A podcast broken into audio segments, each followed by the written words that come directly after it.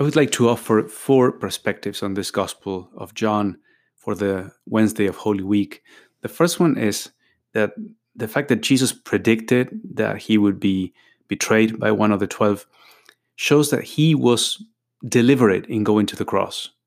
It wasn't just, you know, something that happened to him like the world was more, you know, smarter and uh, more had more resources than him. The Pharisees had a better intelligence network, and they got got to plan a mole among his closest disciples, and that's why he was betrayed. He was naive, that kind of thing. Someone might say, well, you know, he he was a good man, but he wasn't smart enough to escape all that network. And, and he, Jesus here shows that that's not the case. He he wasn't the, the you know the the unaware victim of some very you know uh, cunning people he was completely deliberate in giving up his life for us.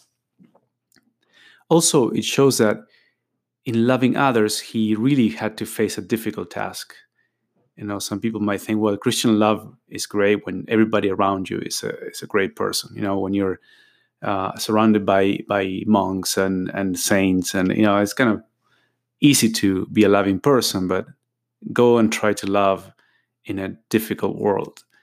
Well, here we see the Son of God loving people who are not easy to love, having among his closest disciples one who betrayed him, and and you see the, the you know you see through the Gospels uh, the love that Christ had for this man, whom he truly loved and wanted to save.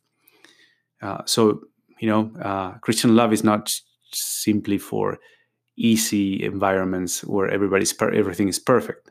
Um, it's not like a, a, winter garden plant or something like that. The third perspective is that you know Jesus accepts among his disciples even those who have a lot of imperfections and even dangerous tendencies in them, you know, so that he could heal them, so that they could overcome those tendencies. Um, sometimes people might think, you know, I don't think I'm adequate to be a Christian. It's not for me because I'm so imperfect. I have all these weaknesses, its challenges, challenges in my life, and I don't think God would want to be with me. Like He would, He would probably be cross with me. And I would say, no. You know, if if Christ took on so many disciples, even Judas, uh, whom He loved, uh, because you know He wanted to save him, to, to change his heart, to change that rebellious uh, and selfish heart into into the heart of a good man.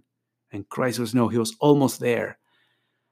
And if Judas was ultimately unable to receive that love of Christ, it wasn't because Jesus didn't love him enough, but because he Judas closed his heart to God's love.